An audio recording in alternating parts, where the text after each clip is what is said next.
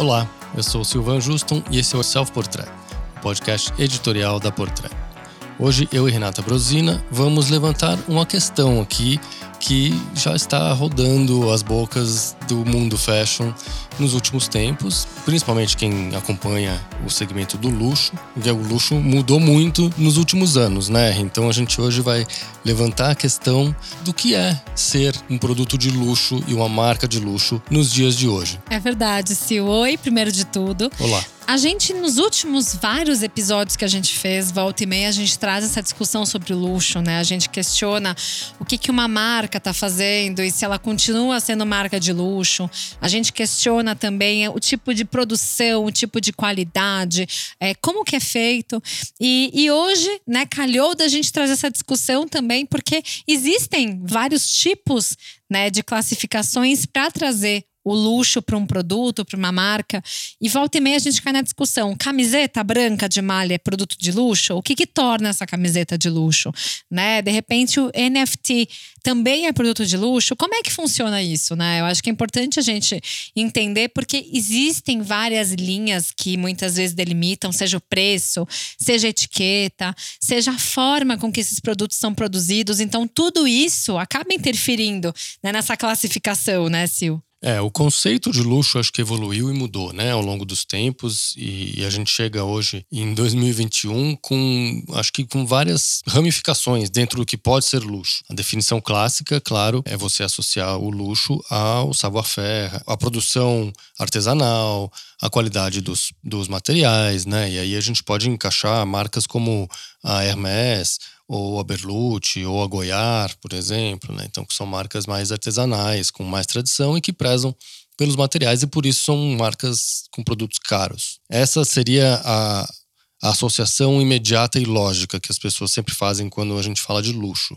Exato, exato. Até porque quando a gente vai fazer, a gente vai elencar né, marcas de luxo, a gente muitas vezes pensa como elas são feitas. Então a gente traz Brunello Cucinelli, Chanel e Louis Vuitton também. Por quê? Porque talvez essas marcas também tenham ganho esse título de luxo, porque primeiro veio a qualidade, primeiro veio né, essa noção de como cada produto é feito, né? Muitas vezes são produtos feitos é, exclusivamente para um cliente, tem esses special requests que várias marcas propõem, né, para o cliente poder customizar seus produtos, colocar suas iniciais, é, enfim, existem várias formas que uma marca de luxo consegue também atender ao público através da sua qualidade né? Não foi pela etiqueta que a Louis Vuitton virou uma marca de luxo, foi pela qualidade que ao longo do tempo também ela foi, né, se consolidando como uma marca de luxo, pela questão de credibilidade, pela questão de matéria-prima. Então tudo isso acabou favorecendo o que a Vuitton é hoje. É, a gente tem uma tendência a associar luxo com o que é feito à mão, o que tem processos mais artesanais, e não o que é feito em escala industrial. Que aí, por exemplo, a camiseta branca que você usou de exemplo no início não seria um produto de luxo, é uma camiseta branca que provavelmente é feita em escala industrial, não é feita à mão. Então aí já existe uma separação, né, de do que seria luxo e do que não é. No caso do, de marcas como Chanel e Dior que você citou, tem muita coisa feita à mão ali mas também tem coisas feitas em escala industrial. Então, tem dois tipos de luxo ali. Um luxo, acho que pelos processos, outro luxo por causa da etiqueta, no caso. E a Balenciaga, eu diria que é mais uma questão de tradição e etiqueta, porque se você pegar os produtos feitos hoje, os materiais talvez sejam de qualidade, alguns são, outros parecem duvidosos, e a estética definitivamente não é, mas isso acho que é subjetivo, porque tem quem goste da Balenciaga e, e associa isso a uma marca de luxo. Mas a Balenciaga, é, eu encaixaria ela mais na, na tradição e etiqueta e também como um grande player do novo luxo, que é o luxo digital, virtual, né, dos NFTs, onde a gente tem inclusive outras marcas se aventurando, como Gucci, Burberry e mais recentemente a Dolce Gabbana. Mas a minha pergunta agora, até voltando para essa questão da camiseta, né? Porque eu achei interessante a gente também discutir sobre a questão de proporção, né? Porque vamos supor, a Chanel também tem camiseta de malha. Mas se a gente for olhar a proporção do quê? A Chanel, ela precisa atender também a consumidora que quer usar camiseta. Mas, do outro lado, existem as peças feitas no tweed, produzido em lessage, né? Os bordados, é tudo feito à mão, né? As camélias, por aí vai. Então, assim, é, a Chanel, por mais que ela tenha uma camiseta, uma calça jeans, tenham peças mais do dia a dia, é, eu acredito que ela consegue equilibrar do outro lado com essas peças que a gente sabe que são feitas à mão, que tem todo um cuidado e tudo mais. Mas será que a Balenciaga também tem esse lado de produção à mão? Que é algo também que é muito duvidoso, a gente não sabe, né? A gente não sabe, mas agora a Balenciaga assim como outras casas que a gente citou agora, tem o, o que é o luxo, o supra-sumo desde sempre, que é a alta costura. A Balenciaga retornou à alta costura, então pode-se dizer que eles equilibraram os moletons e as camisetas, que eu pessoalmente não considero luxo, com essa tradição da alta costura, do, do senhor Cristóbal lá atrás, e, e aí sim temos o luxo, né? No restante do tempo, acho que é mais uma coisa da, da grife mesmo, né? Que você está comprando a, a, etiqueta e não, não tanto a qualidade do material ou o design inovador. E aí você foge um pouquinho do luxo tradicional, né? Mas é isso, o exemplo que você deu de, das peças da Chanel. Tem Chanel, obviamente, super bordadas à mão e ali tem, levam horas de trabalho, que é parte do prêt-à-porter também, que nem sempre é na alta costura Aí na alta costura, sim, obviamente, temos um nível mais alto de artesanal, e aí sim é, é o luxo mais óbvio e mais clássico, mas tem, tem essa pegada do prêt-à-porter que flerta com a alta costura, né? Continua sendo luxo. Tem muitas marcas que seguem esse caminho também, a gente mencionou a Vuitton.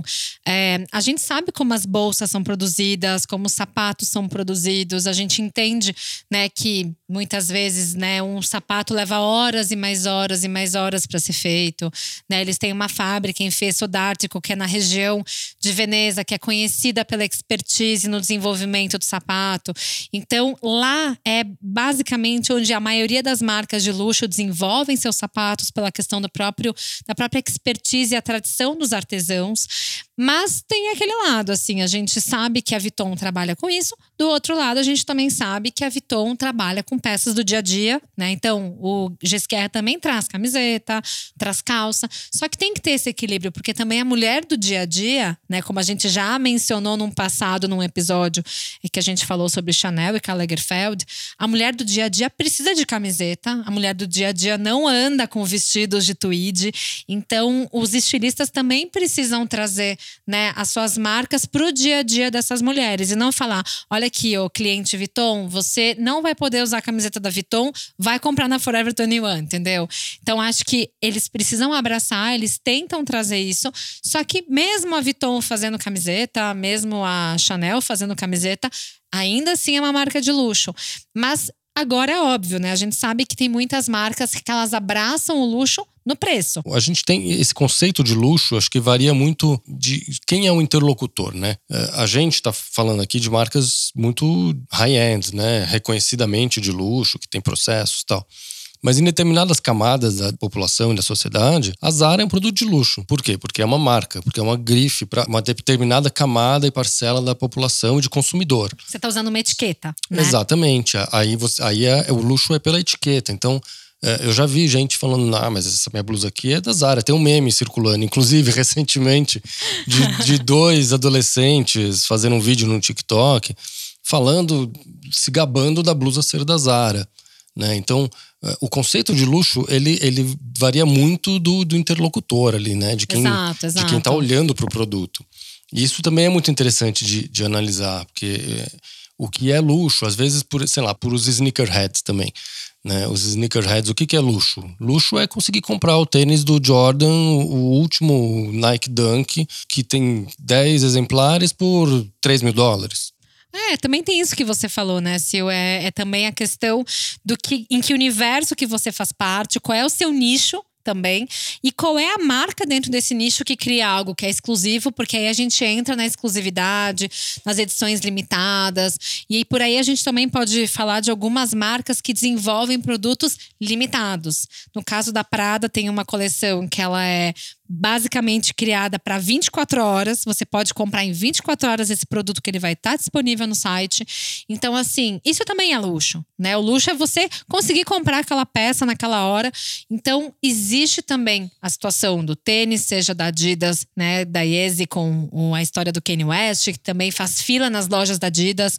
É, isso também é um tipo de luxo, né? Exato. Às vezes o tênis nem é tão caro, não é uma coisa estratosférica, né? Ele sei lá, ele vai custar 1.500 euros ou 1.200 euros, que numa grife de luxo não é tanto assim. Só que por ele ser raro, ser um item de colecionador, ele vira um artigo de luxo. É você eleva a escassez do produto a uma condição de luxo. É interessante notar como o conceito de luxo é meio volátil, né? Ele pode ir para um lado, pode ir para o outro, depende de quem olha, né? de quem compra, da onde está situada essa pessoa na pirâmide social, por exemplo. A gente tem uma tendência a falar né, de, de marcas muito high-end, artesanais que é obviamente a essência do luxo, mas esses movimentos na pirâmide, quando você vai descendo ali, você nota que tem o luxo em todas as camadas, né? Exato, e quando a gente fala de collab é a mesma coisa, porque no passado, quem diria que os consumidores de Louis Vuitton estariam correndo atrás de peças da Supreme, né?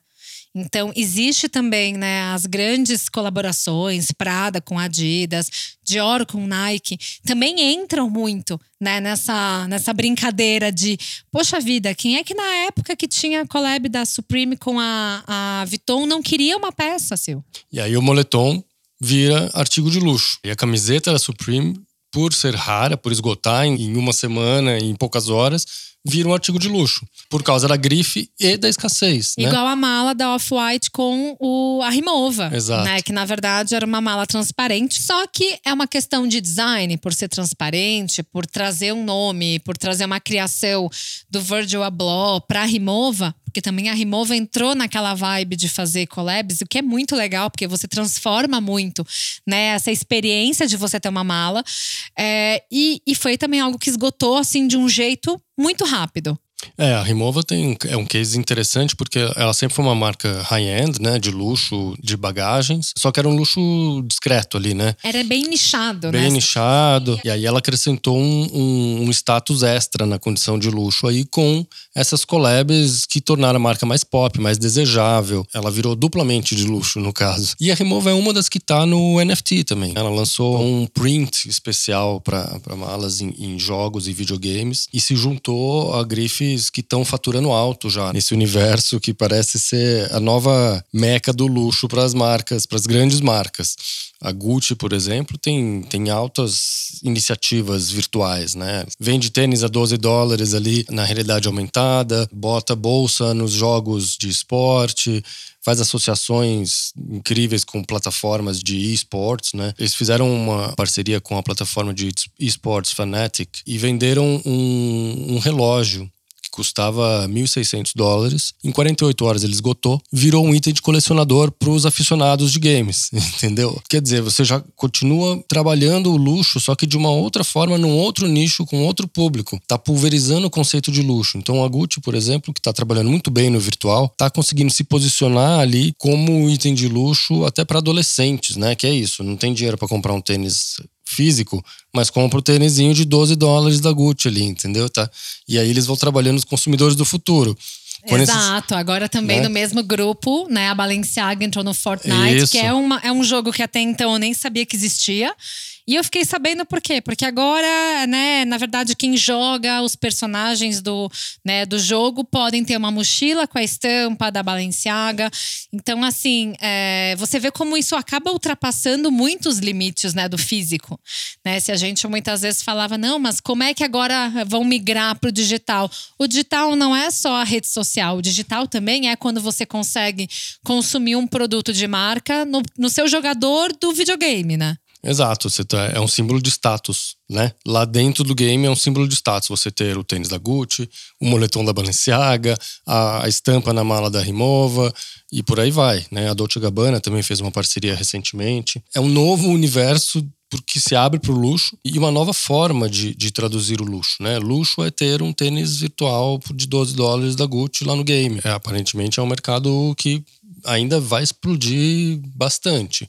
É uma nova categoria de luxo que se abre, né? A gente estava aí justamente querendo questionar nesse episódio o que é luxo em 2021, o que é um produto de luxo na nossa época. Então, produto de luxo pode ser um tênis virtual.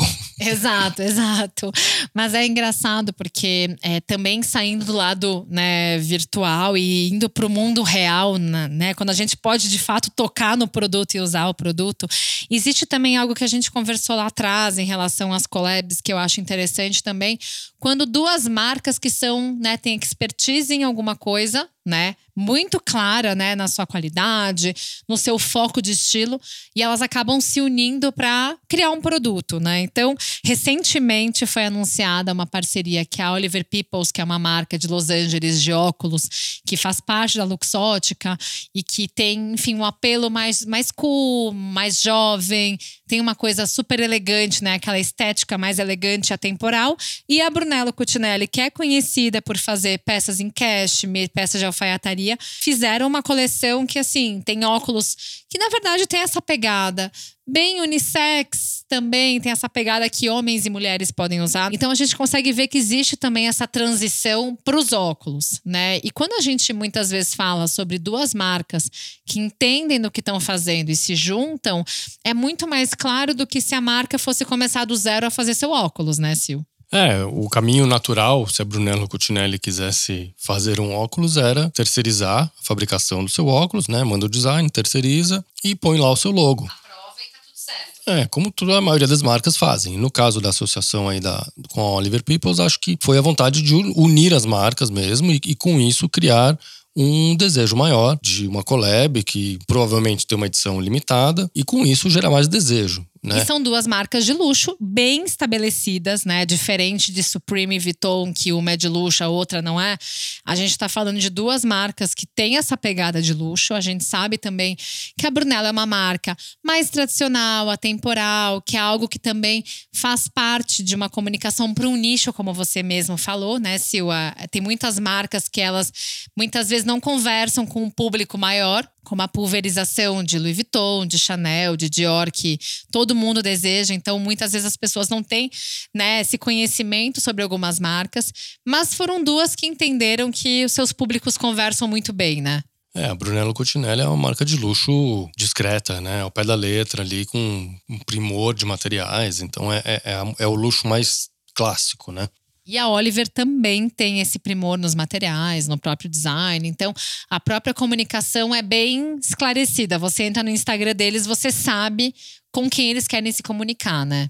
É isso. E criaram mais um objeto de desejo, a junção de um savoir-faire de duas marcas de luxo, posicionadas como luxo, né?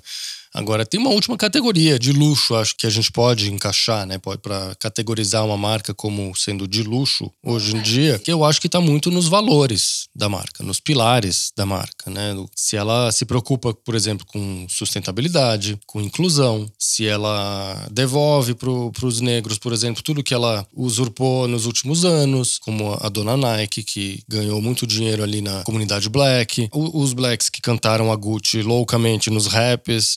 A Gucci hoje em dia está muito mais inclusiva, né? Com a fase demais, Alessandro Michele. Então acho que está devolvendo essa exposição gratuita que eles tiveram nos últimos anos. A inclusão tanto na imagem, né? Usaram muitos anos a, a, imagem do negro, né? Todo o universo, a cultura black, tudo que vinha de bom ali na, na cultura, né? Que tem, enfim, é riquíssima.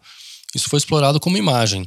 O que a gente tem que ver se a, a marca está fazendo hoje é se ela está sendo inclusiva por trás das câmeras, né? Se no staff tem negros, se está devolvendo alguma coisa para a comunidade, se tem uma inclusão sem ser para a mídia ver, né? Uma coisa mais silenciosa ali assim como os valores sustentáveis, que a maioria das marcas de luxo hoje em dia está prezando por isso, tem guidelines muito rígidos de sustentabilidade, e eu acho que isso valoriza uma marca e acaba agregando nesse quesito luxo aí. Tem muita gente que não faz absolutamente nada disso, e aí vai me perdoar, mas por mais cara que seja, eu não consigo categorizar como uma marca de luxo. Com certeza, e até se a gente for ver marcas que já eram de luxo, que não precisavam se provar para ninguém, entraram muito nessa situação. Então, você mencionou bem a Gucci. O próprio Grupo Prada também é, trouxe ainda mais a questão da sustentabilidade né, para o foco do grupo. Então, não é só a Prada fazendo uma coleção de renylon. Na verdade, não é só a coleção do nylon, é tudo que a Prada vem fazendo hoje. É, tanto na própria, nas próprias coleções da Miu Miu, a gente vê que tem uma, uma, um foco grande também em desenvolver peças que sejam exclusivas. Então, até a Miu Miu fez aquela história de buscar, né, de garimpar vestidos em brechós no mundo e adaptar e colocar mais essa mensagem do que é a Mil Mil bordar e aplicar e vender. Então deu nova vida a peças que já existiam. Enfim, a gente vai ficar aqui horas falando sobre as ações que o grupo Prada está fazendo, mas antes disso, a gente sabe que a Prada não precisava, teoricamente, né, entrar ainda mais nessa categoria, mas entrou por quê? Porque hoje é importante você fazer parte disso, né? É importante e as marcas são cobradas de se posicionarem nesse sentido. Isso é bacana porque é, essa busca pela sustentabilidade, essa preocupação com o meio ambiente, essa preocupação em não ser mais a indústria poluidora que foi durante muitos anos apontada do dedo, né? A, a moda está se mexendo nessa pesquisa de materiais muito rica que você cria materiais novos que são luxuosíssimos, né? Por quê? Porque eles não são o material óbvio, eles são frutos de pesquisa, de investimento, de vontade, de vontade né? e muitas vezes acabam sendo mais caros, justamente por causa disso. Então, a sustentabilidade acaba criando uma nova categoria de produtos de luxo aí, né? Mas se hoje a gente for ver, a Vuitton não está mais incinerando seus produtos, né? A Vuitton está dando nova vida a peças que teoricamente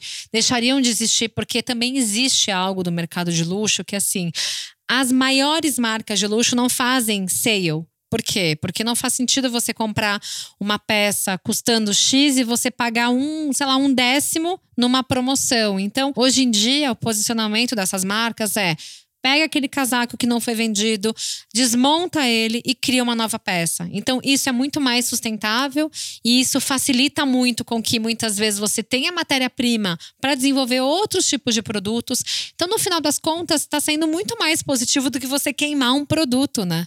É isso. E, e você ter uma preocupação legítima com o meio ambiente, com os descartes dos produtos que você fabrica, isso agrega né, para uma marca. Mostra que ela tem mais valor do que se pensa no mercado, mais que vai além da etiqueta. Né? Exato, né? exato. São valores que no, no século XXI podem ser categorizados como luxo numa empresa. Você vai me dizer, ah, não faz mais com obrigação. Sim, só que tá cheio de gente que não faz né? Então eu acho que quem faz e, e gasta com isso, investe nisso, é, de alguma forma está construindo e agregando mais ao seu valor luxuoso aí.